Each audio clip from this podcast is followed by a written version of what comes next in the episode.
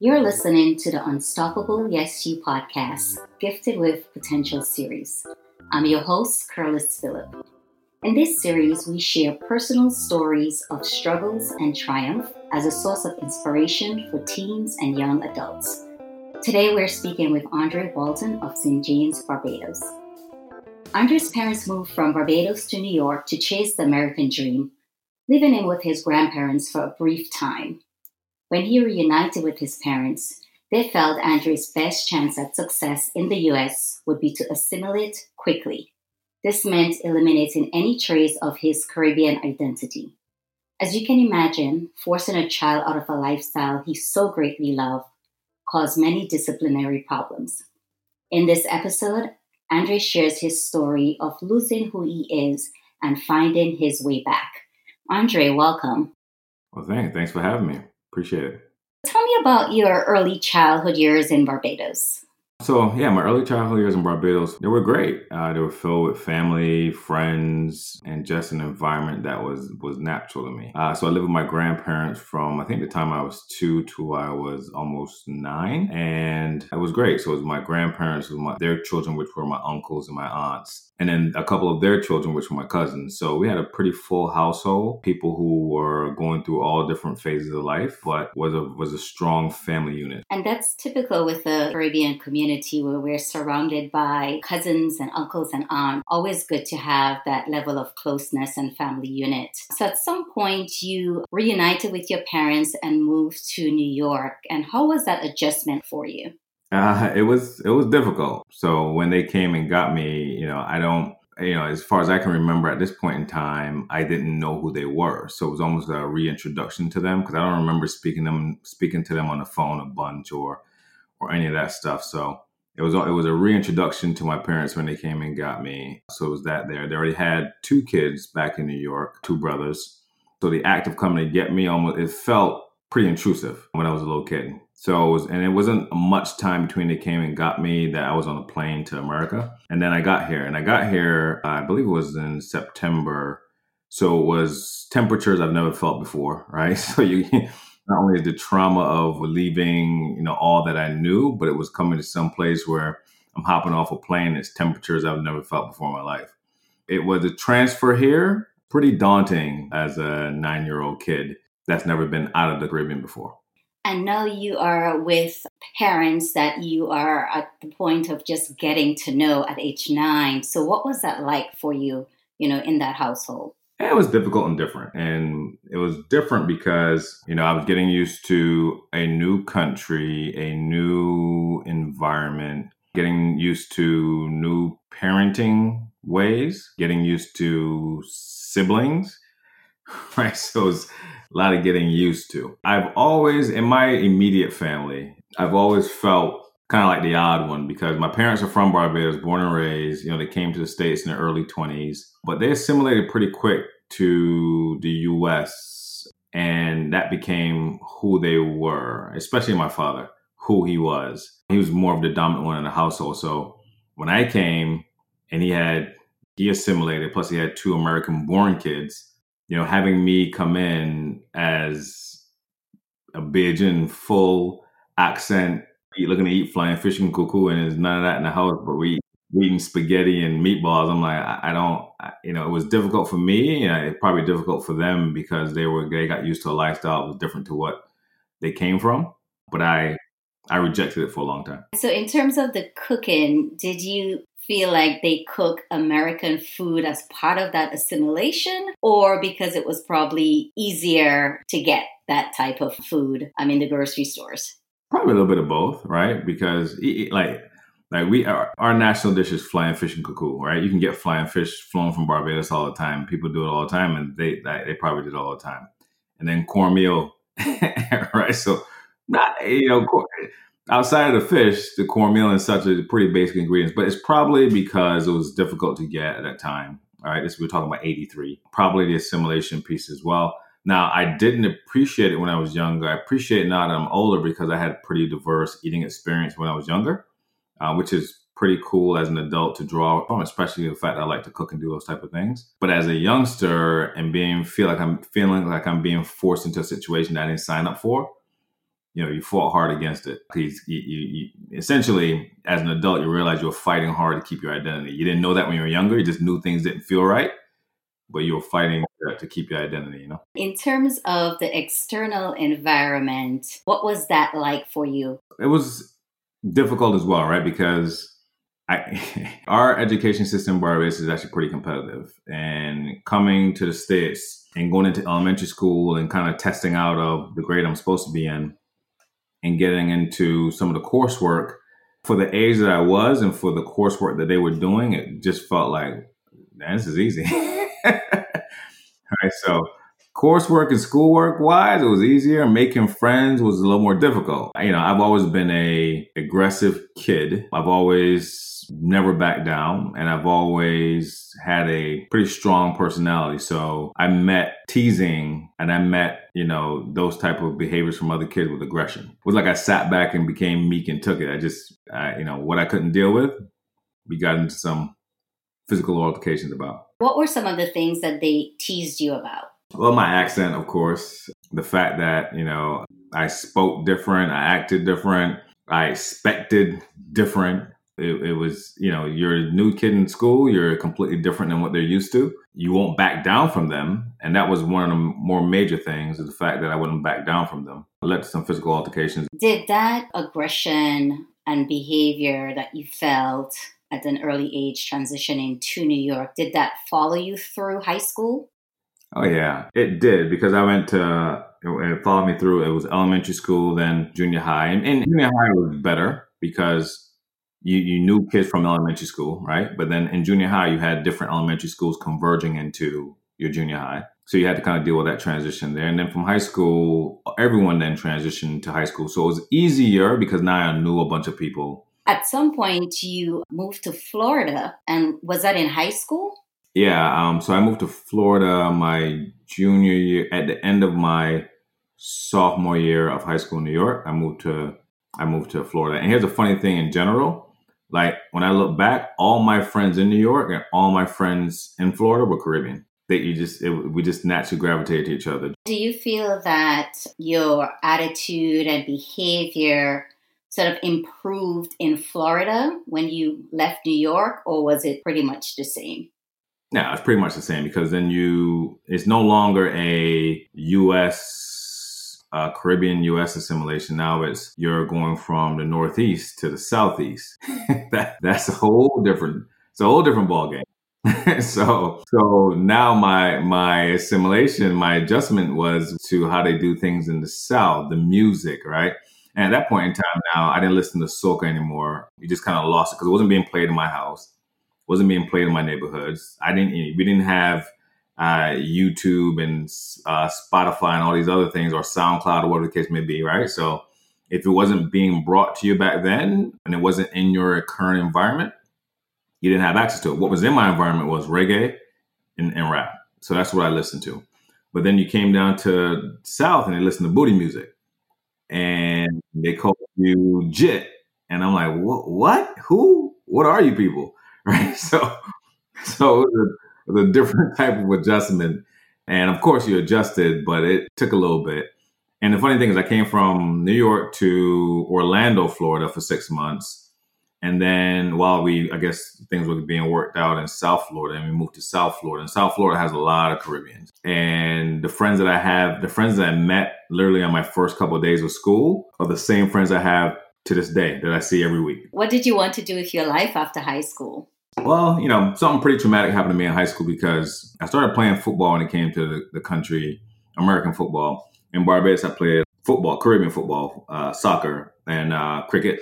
And while they had that in the States in New York, you know, my access wasn't there because my parents weren't into sports or supporting sports and things of that sort. So, but I started playing football and, you know, I, I was getting notice from schools and getting letters and scholarship offers. So I was pretty focused on going to school to play football. I had no clue what I was going to do. I just know that I just knew that I wanted to get out of where I was.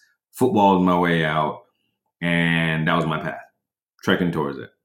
And my senior year, spring football, senior year, I blew my knee out, my left knee. I stayed out of school for about six months while I was rehabbing and such, but it's also you went through what I know now as an adult. It's probably a little depression because kind of threw my path off and I didn't know what was going to be next. But, you know, going through high school, I never really had a thought of what I would be doing. I just knew that my next phase was school and I was going to get to college through football, but no, no real focus on what I was going to do in college in terms of a, a career. Your injury really put a damper on that football scholarship aspiration. And so, what was your plan B? Uh, plan B was just to work so after high school, I worked at a car wash for a number of years. It was actually, listen, back then it was pretty good money. It was $500 cash a week under the table. I hope the government's not listening because I'm not paying taxes on that. Um, and it was pretty good money back then, right? Still, I left home at 17. I lived apartments in different places, but it paid for everything. It, it, it was fine. My friends, you know, we talked about moving to Orlando. A couple of them, three of them moved to Orlando in January. I think it was 95. And then myself and another couple uh, moved up in April of 95. So when we moved up, we talked about going to college, and some were going to college at that point in time, community colleges and such. But when we all came up, we all enrolled into Valencia. So the, the entire friend group kind of moved our operation from high school to Valencia College in Orlando. So we started going to school and working at the same time at some point you left community college and decided to work full time and what was the reason for that well yeah so i was in school and i didn't you know just going through your kind of general courses didn't really know what i was going to do i'm deciding you know i was working in warehouses and different things of that sort while i was going to school working in warehouses they also did like uh worked for a moving company for a number of years. These are things that you, you look back on and actually they're great experiences because I use I use some of these tools, these you know, these days as I'm doing different things, such as moving from house to house. But, you know, I took a course in school. I met a lady who was taking an EMT course in school and we were talking about it. So I wanted to kind of pick a career that I can get a certificate in really quick and kind of start a career, at least while I'm in school. So I'm tracking towards something while I'm in school. So I did the EMT course. And then when I went, uh, before I took my national test, we were looking at different, uh, looking in the paper for different jobs, and and EMT was being paid seven dollars an hour at that point in time, and then I saw a telemarketing job for eight bucks an hour. I didn't know what telemarketing was, so I did a little research and found out that I'm sitting in a air conditioned space with headphones on my head, talking to people trying to sell them stuff. So I'm like, well, I'm not a salesperson, but for eight bucks an hour, I'll give it a shot. So I did that. So we were doing that while we were going to school, and eventually that took over because I went from a sales rep on the phone to a supervisor, and then it kind of you know kind of take off from there. What was that point in your life? Would you say that took you on that leadership path? I guess it's just realizing that I was a leader. You know, in, in sports, I was a leader. In my friend group, I was a leader to a certain degree. You know, at that point in time, we had a couple of folks who had the head on a lot straighter than myself, right? They didn't have the aggressive nature I did. So you know, they naturally led the group. But, you know, I just started realizing that I wanted to be at the forefront of things happening, not thing, not not receiving. I wanted to be setting strategy. I wanted to be managing people. I wanted to be, you know, I wanted to be delivering results holistically, um, and being part of the decision making process, and not being not on the not not not being on the receiving end of things. You know, when the opportunity came up to be a leader in at the job I was at, my team leader, and I applied for it initially. And you know, myself and a few other of, the, of, my friends that started at the same time, they were getting the jobs ahead of me, even though my performance was either on par or better. My, my, you know, so they were getting the job ahead of me. And I applied a couple of times, and I realized like I was for some reason they're not promoting me. So, and I had locks at this time, by the way. I talked to my girlfriend at the time, wife currently, well, not currently, is my wife. but so I talked to her. I'm like, I think I'm gonna cut my locks, and I cut my locks, and literally, there was no position open, and they tapped me on the shoulder to lead a group. A couple weeks after that, I started understanding what it was gonna take to survive in the corporate world and how it was so different than my personal environment. Earlier, you mentioned that you know you felt this this urgency to assimilate and you got that pressure from your parents because you know they felt that was probably one of the only ways to be successful in the US and so as you started to rise through the ranks in your career did you feel that you had to hide your Bajan identity or just hide any part of yourself or did you feel that you could bring your entire self to your job I answer that question in a couple different parts. So the first part is I, I, reconnected with my my heritage, my culture when I came to Florida because South Florida has so many Caribbean folks. So I had access to so many things. We used to go to the local music store or the local uh, restaurant, Jamaican restaurant, um, reggae, right? You, or dance hall. You had dance hall, you had culture, and then you had calypso, you had soca. So you started kind of getting back into the things that you knew. So by the time I was in the workforce, like I was, you know, full Bajan, you know, claiming, you know, the whole thing, you know, flag wearing, even to this day. I was always fine. Probably, I would say so from probably early teens to early 20s was a spot, early teens to mid teens or late teens when, you know, I, I kind of lost myself a bit when it came to my, my heritage, gained it back pretty strong in my late teens and from that point on even more so, my wife is from the U.S. Virgin Islands, born in British Virgin Islands, and heavy soca, heavy calypso. You know, when I got with her, that also helped kind of fortify that piece again. So in terms of my Caribbean heritage, that was always out front. Like when people ask me where I'm from, you know, that's that's the first that's that's where I lead, that's what I lead with to this day. But going through the ranks uh, as a black person, Absolutely, you had to you had to hide who you were in order to adjust, and you had to hide who you were in order to get to the places that you, you wanted to get to. There's no way I could have been my entire self at work, spoke the way I normally spoke in my in my personal environment, or brought my diversity of thought to the table 100% and got where I got to. So, like from lower management to middle management, that space in between, you really have to watch your P's and Q's until you until you build a reputation in the industry, until you build a reputation if you're staying with that company, build a reputation with that company. But more importantly, build a reputation in the industry as a person who's effective. Because once that happens, then you can then kind of unveil who you are and be that person. Because what I've learned is at the top, they're all themselves, right? No one is no one is hiding. Everyone is themselves because you've built a reputation of performance, you've built a reputation of leadership, you've built a reputation of results. So people trust who you are at that point in time. So I would say for the last 10 years, I've been myself, but it was a journey to get there and understand how to do that. Know you're SVP. Give me an example of how you were able to bring the lens of diversity to your peers to effect change? Yeah, absolutely. So, senior vice president, national practice leader for my firm and in the division that I run. I am the executive sponsor of our Black Professional Network, which is a business resource group, essentially a diversity group within Aon, North America. I am the, I participate on the East Region Diversity, Equity, and Inclusion Board. I am on the Global Inclusive Leadership Committee, which is 20 leaders around the world who are, who are responsible for setting strategy and kind of governing our diversity, equity, and inclusion initiatives at Aon. Uh, and then, then I'm also the executive sponsor of our apprentice program, which is a program that we created. We took our, our office in London and started it. We brought it to Chicago. Now we're in the process of expanding it. And it really is a sourcing solution that has a diverse lean because we went through jobs at Aon and said, what job does not require a bachelor's degree, master's degree, or doctorate? Right? What what can what job do we think we can bring in folks who are pursuing their associates? Because you know, there's a lot of smart people who just don't want to go through four years of school. And, and you know, 70% of community colleges and junior colleges, 70% are black and Latinos.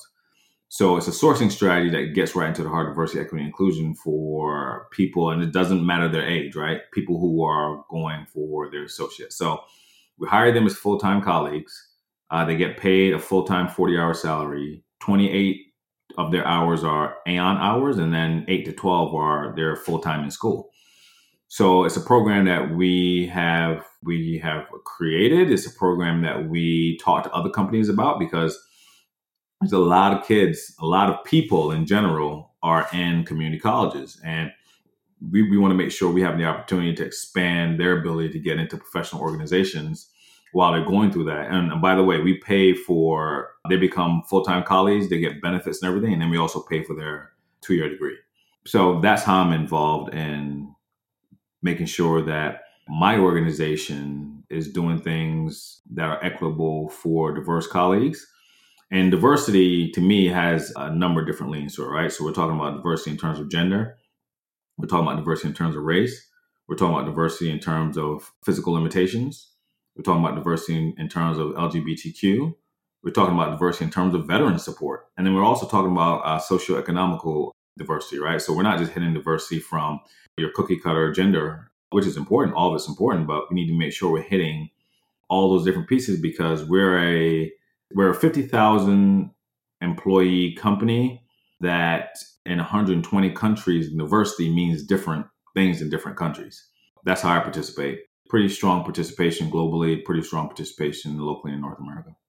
Well, i have to say kudos to you and your company. And I, you know, really hope that a lot more companies, especially, you know, the Fortune 500 companies that have the resource and the bandwidth to be able to do so can do more as you reflect on your your life experiences and it could be teenager as a young adult or grown men what advice would you give your younger self Oh, um, a couple of things. One, get out of my own way. I think my aggressive way of being kind of stifled my growth for a while, and stifled my growth professionally. It stifled my growth personally, and stifled my growth even even as a husband, right? Because you you that aggression was kind of universal. So I'll give you an example. At work, it was when I first became a leader. It was my way or the highway when I became a husband, uh, I was super aggressive towards other men looking at my wife, right? And it wasn't even thing where I was insecure, it was just who I was. And then, you know, personally, you know, when I was younger, my friends would, we would go out and anyone looked at me wrong or said something wrong. It wasn't a conversation, it was a fight. So